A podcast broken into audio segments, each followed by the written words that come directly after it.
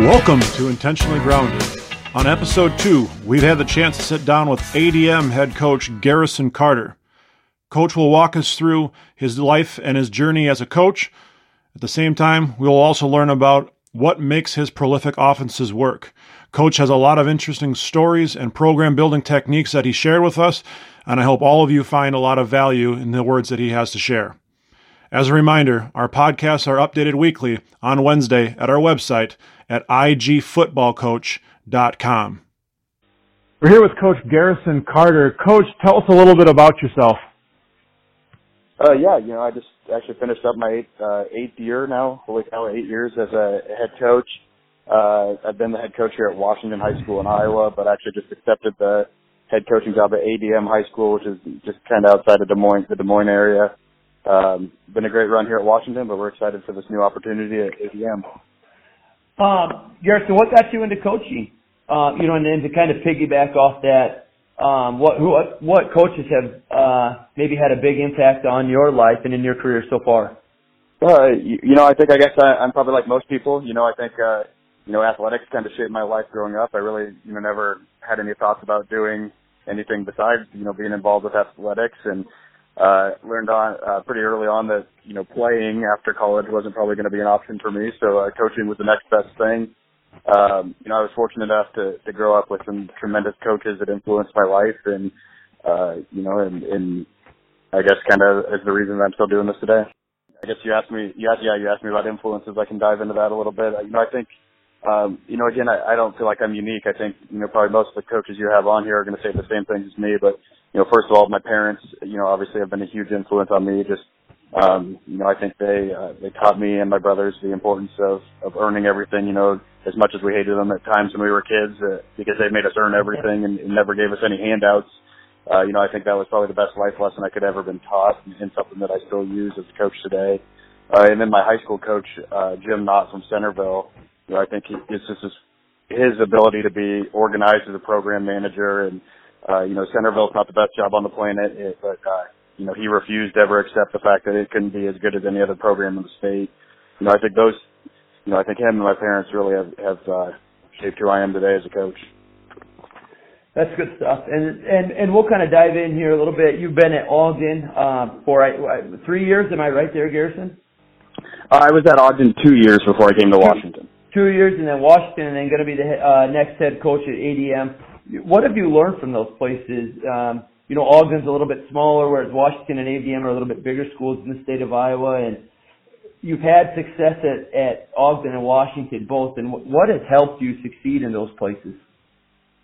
You know, I think the the biggest thing, and I think I always, I, you know, you know, I hear a lot of people give advice about this and talk about this, and it's just something that I've always understood is that you know, the culture that you establish is more important than any offense or defensive scheme that you draw up. Um, and that's something I, you know, I just kind of clicked with me from day one that, um, I, it didn't seem to matter what we were going to be running offensive and defensively if we couldn't get our kids to be bought into being tough and competing and earning everything and, you know, uh, laying in traffic for each other and all that stuff, you know, and, and so I, I, think that that has kind of, uh, have kind of shaped our program everywhere I've been. Um, you know, I think the other thing that I've learned is that you got to have a growth mindset. You know, and um, I've, I've been fortunate to be part of some extremely successful teams as a coach. And uh, but the one thing that I think I, you know, you know, it's awkward being on these podcasts and having to, to talk about myself, but and I'm not trying to brag about myself in any way, but I do think I have a growth mindset and that I understand that you know there's always ways that I can improve and always ways that I can get better. Coach, you, you mentioned about building culture um, at your new stops, and, and my question, I guess, for you is like, what is your culture? What are some of the things that you guys emphasize in all the programs that you've been in? Yeah, you know, I, I guess I, I think uh, I guess we kind of have a three pronged culture. You know, I think first of all, and, and I touched on this a little bit, but I, you know, I think we have to create a program where everything is earned. You know, and I, again, I, you know, going back to the beginning, I think that's something I learned from my parents, but uh, you know, in 2018, that's not always the case in, in every aspect of these kids' life. But, you know, in, in football, we want our kids to earn everything. So, uh, you know, I think it can look a little different at every school. But for instance, when we, at Washington, one thing that seemed to fascinate our kids was uh, who could be first in line for uh, getting their jerseys and getting their jersey numbers and equipment in the in the fall or in the summer. Um, you know, so we base that off summer attendance, you know, summer lifting attendance. And the better your attendance, the higher up you were in the order to pick your jersey number and get your equipment. Um, you know, like just earning everything. Uh, you know, I think secondly, uh, we, we want to build tough, accountable people. You know, I'm a, I'm a huge believer that the toughest team usually wins. You know, you see, you know, and I, again, I'm not unique on any of this stuff. I think a lot of people think that, but, um, I think toughness and accountability go hand in hand. Um, for instance, one of our non-negotiables is you need to be five minutes early to everything. If we start, if we start lifting at six o'clock, we're going to lock the front door at 5.55. If you walk in at 5.56, you're going to be on excused absence for that day. Um, you know, again, just trying to, trying to develop mental toughness and accountability. Mm-hmm. Um, and then, and then finally, and, and I think most importantly, I think we got to create a, an environment that kids can't live without. Uh, you know, I'm taking over a school right now where just one of the biggest issues facing them is just numbers are down in the program. And you know, I think so. First of all, one of my biggest criteria for hiring assistant coaches is that they have to be elite at engaging with kids. Uh, I think you know we just need to do a good job of fascinating kids daily and creating an environment they can't live without. That's good stuff. And and to kind of piggyback on that just a little bit, Garrison, I think it's safe to say, um, you know, having been around you a lot and and don't follow in your programs and in the state of Iowa, nobody and I think this is safe to say nobody probably promotes their program quite like you do to the extent that you go to to get exposure for your kids in your school that that you're at. Um, talk about some of the, the things that you do that sets yourself apart. Um, you know, you kind of started the signing day um, movement in the state of Iowa. You you do the Heroes game, which is kind of partnered with the National Guard. Um, talk about some of those things and, and how you promote your, you know, specifically, you know, Ogden and Washington and maybe what you'll do at ADM.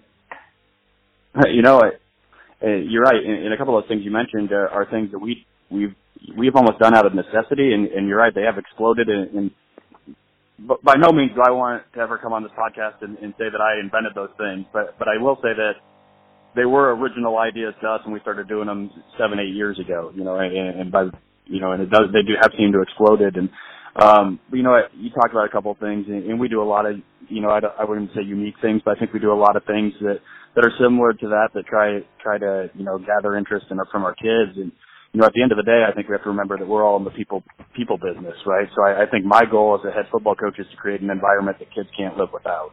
Um, so, you know, so we, as assistant coaches, I think, uh, and, and myself, I think it's our job to fascinate these guys, um, you know, we live in, unfortunately, we live in a world right now where, you know, not every kid necessarily wants to play football. In fact, they're, they're probably being told not to play. Um, you know, so I think social media and special events, things like you mentioned, are, are ways that we can get some, uh, get some excitement going about our game and get kids back out. Coach, the next question I'm going to talk about is going to be more um, our philosophy, or less less about philosophy, and more about the X's and O's type of stuff.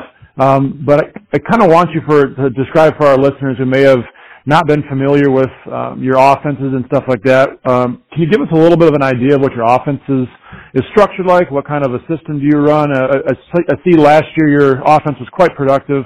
I believe the top offense in your, your class, which was awesome. Share us a little bit about your secret and what you guys do. You know, I don't, I don't know that we have any secrets, um, but uh, you know, I, I mean, just I guess if you were going to describe our offense, I think most people would probably describe us as a spread offense. Um, you know, but uh, we're kind of a, a blend of a, a lot of different offenses. I think all rolled into one that what kind of makes sense in my mind. You know, I think we're spread as far as our formations, but I think you know you watch our schemes and we're almost wing T. Um, and then the way we communicate our plays and we can, and we communicate and, and run with a fast tempo, we're almost an air raid, you know. So um, how you describe us, I, I, I don't know. I don't know what we classify as, but I guess spread is probably the closest thing to it. Um, and, and you talked about you know just our our philosophy. Um, our philosophy is pretty simple. You know, we have, we basically break our offense down into four things, and we rank them in order of importance. Uh, I think the most important thing is our players, right? So we're, what we do offensively year in and year out might look pretty similar to the years before, but it's going to be based on the players that we have. Uh, the next thing we think is most important is our tempo. You know, I think we, we, we play at a pretty fast clip, which we think gives us a, a pretty huge advantage. Um, then I think it's formations. You know, I think being able to formation our opponents into the, into the looks we want to get. Um, and then finally it's our plays. You know, we don't, we don't have any earth shaking, uh, crazy plays. We're running, like I said, we're running wing T stuff that's been ran forever, but we, we try and formation it into our advantage. Coach, your system that you use, is, is there a lot of other systems, like maybe rival high schools or just other opponents that you play that, that run similar stuff to you, maybe in terms of tempo or you, or yours, is your style kind of unique? You, you know, I, uh, yes, I think we're unique in the fact I, I don't think anybody plays with quite the tempo that we play with, at least that we, we've run up against.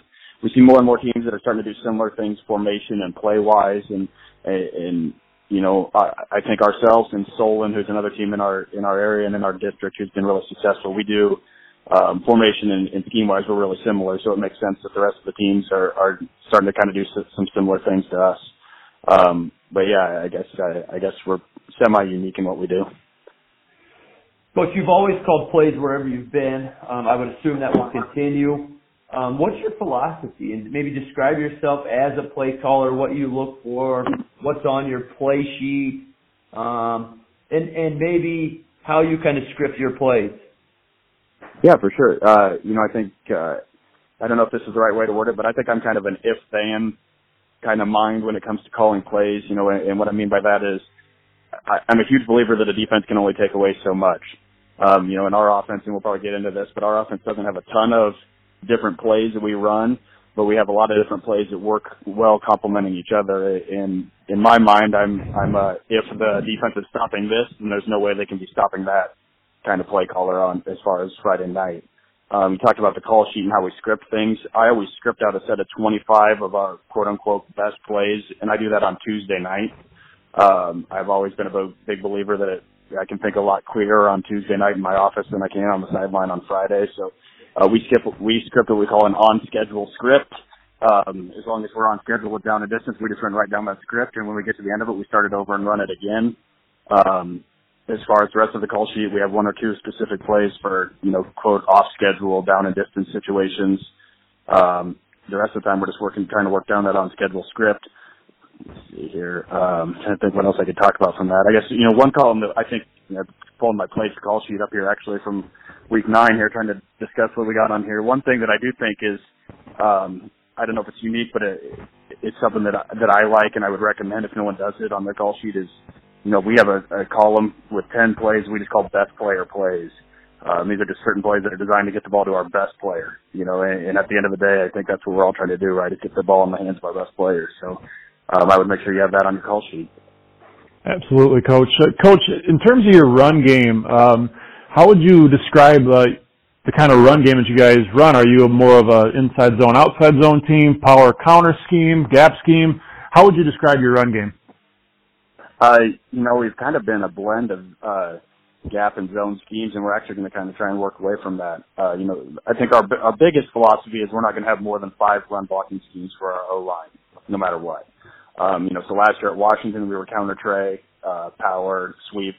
We have a scheme we call a reach scheme, and then our inside zone. Um, and then off those schemes, we'll obviously have some other wrinkles such as, you know, power read or counter read or jet sweep or ISO or things like that. But for the offensive line, we just want to have five schemes that they know.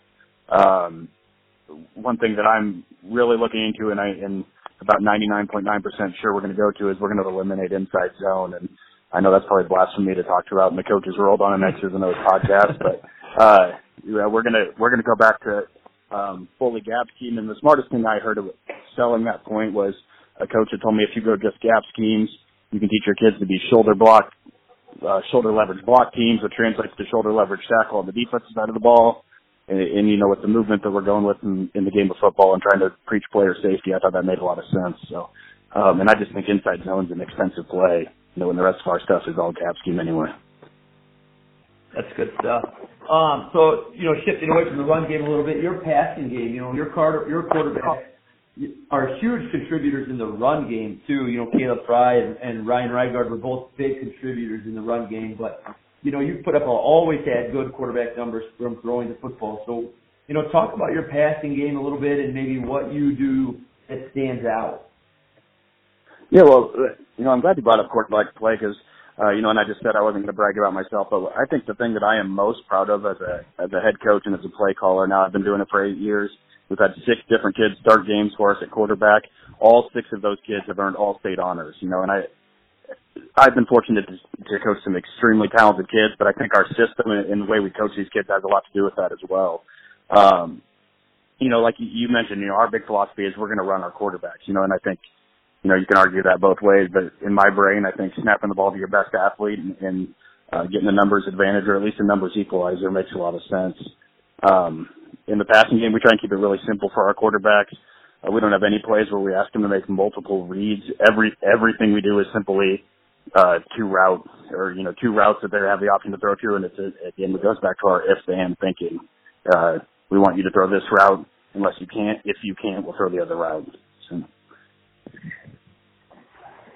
Sure, Coach. Uh, and going off that a little bit and building towards kind of understanding a little bit more about how your your pass game works. Uh, obviously, the quarterback is a huge part of that, and you, you you mentioned the importance of him in the run game. And we were wondering with you know training your quarterbacks, what are some of the ways that you you train your quarterbacks to be so successful? Like, it, I, I know you talked about you have a two man um, progression when it comes to them reading. Is is there something you do maybe in the off season or something you do during the week that just really translates well to success on Friday nights?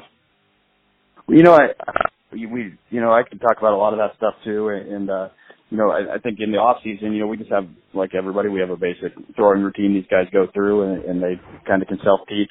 I am a huge believer, and we talked about snapping the ball to our kid and letting him run it.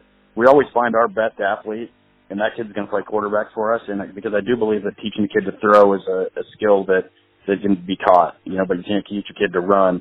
Um, you know, uh, coach mentioned Ryan Rickards, who's been a fantastic quarterback for us here. He was a kid that played running back through his freshman year for us, running back and linebacker.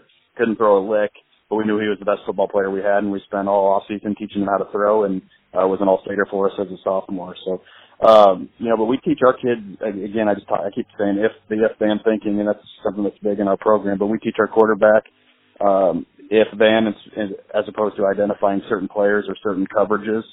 Um, you know, first of all, I think one thing we should talk about is we call a run play about 75% of the time, and we tell our quarterback to go to the line and try and run the run play if we can.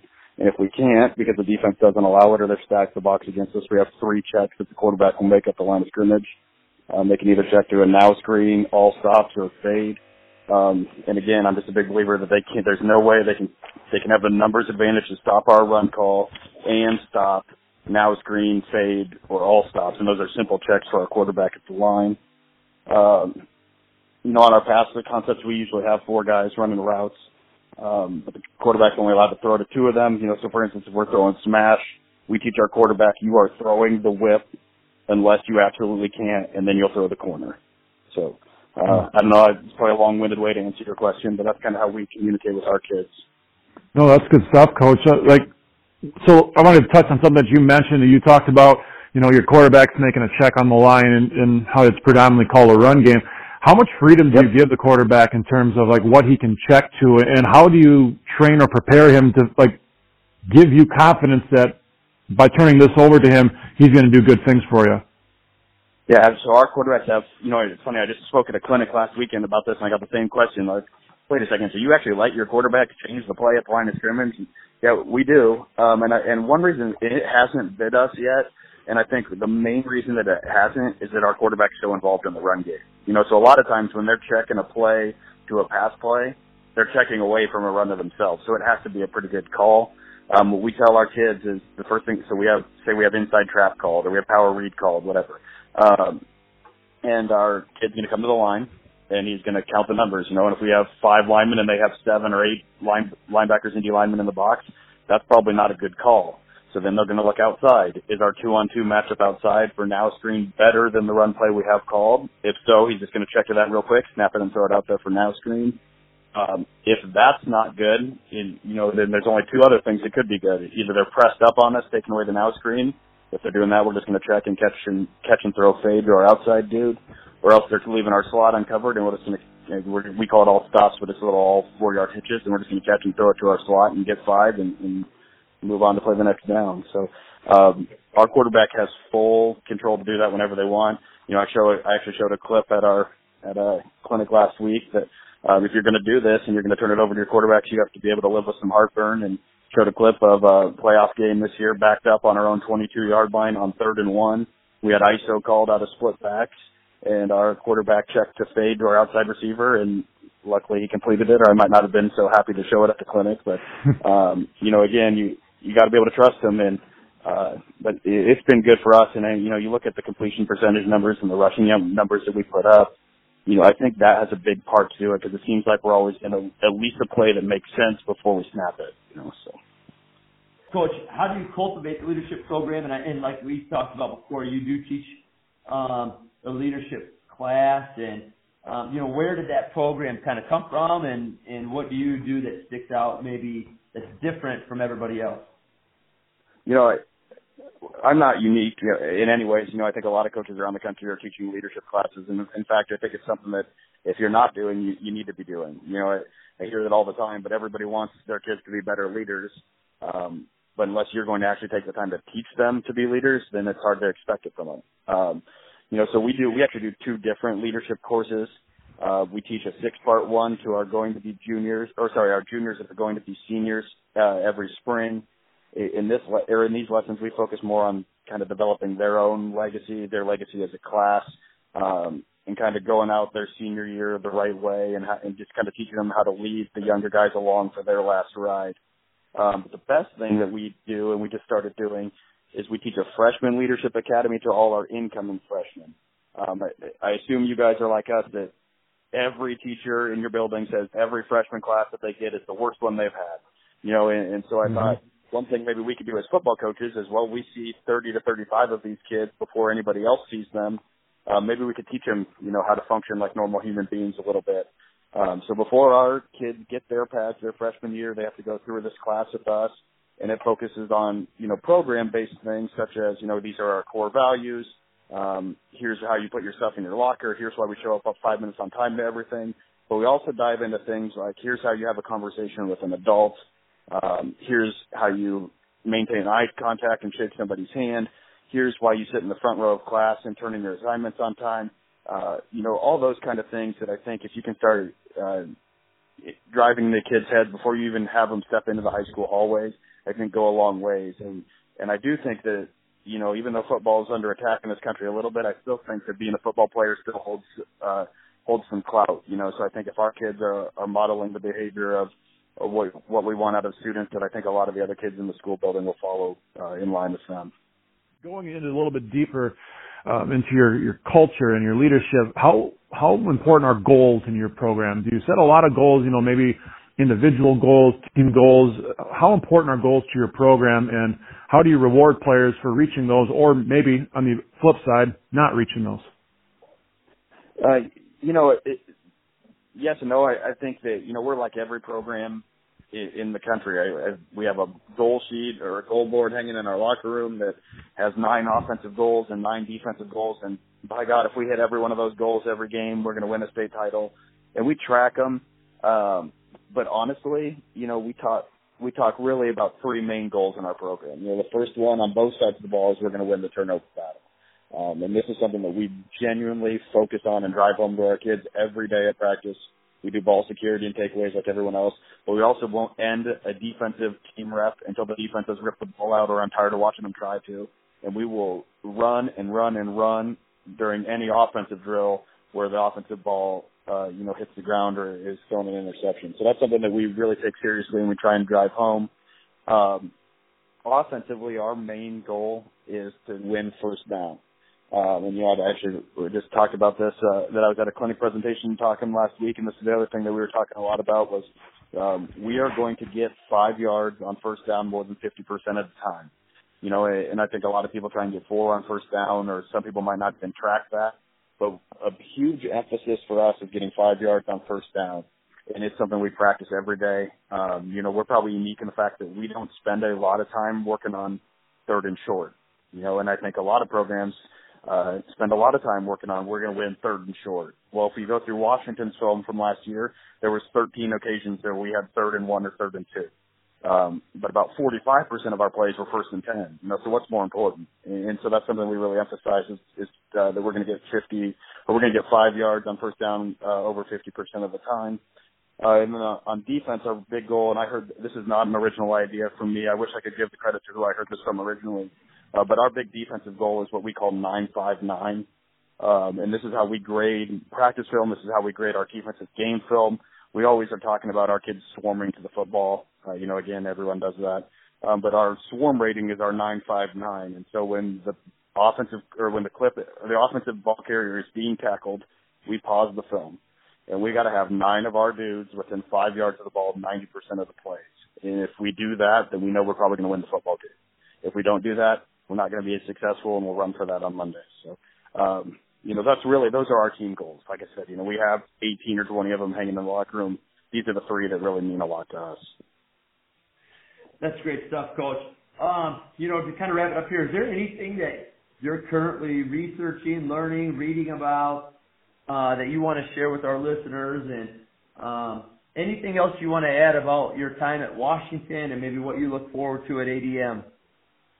Oh, uh, yeah. Well, I guess you know one thing that's non-negotiable for me is I got to spend 30 minutes a day reading about something that I'm interested in or reading a book. Um, I, I guess the the biggest thing I'm always reading about that fascinates me is is leadership stuff. Uh, then I'm going to read as much as leadership based uh, material as I can possibly get my hands on. Um, right now, I, I guess you know X's and O's wise, the thing I'm trying to do is get more educated on the defensive side of the ball. You know, I think it's important to know your enemy. Um, and so I've been actually studying a lot of this match quarter stuff, and, and I'm really interested by it. I think it's it's got some some good things to it, and I'm trying to figure out how to attack it because it seems to be what we're going to see more and more going forward. Um, uh, and what was the last part of your question, Coach? Sorry. No, uh, just um, you know maybe um, as you look forward to new to your new adventure, and I'm sure there'll be a lot of ADM people listening to this um, as as we put it out there and we post it. And what what what should they look forward to getting in Garrison Carter as you start this new journey? Oh yeah, uh, you know I'm I'm excited for this opportunity at ADM. I, I really am. You know, it's a tremendous opportunity not only for me but for my wife as well. Um, it gives us a chance to get back closer to our family, and I I think ADM is kind of a blank slate. You know, and, and I have loved my time at Washington. We have been extremely successful. Um, but I'm kind of a builder by nature. You know, I'm looking for this opportunity to go into a program that's been kind of down, but I think I think they have a ton of things in place to come in and be successful and to build a a culture and a program that can you know kind of self-sustain and, and be successful for a long time. So, um, you know, what can they expect from me? They can expect me to be extremely high energy. They can expect me to be extremely passionate about the kids, um, and they can expect that that no staff is going to outwork us. And, and um, for, after that, we'll let the chips fall where they may. That's awesome, Coach. Uh, you know, completely off topic from football related stuff. You chose your uh, introduction song to be "Dust on the Bottle."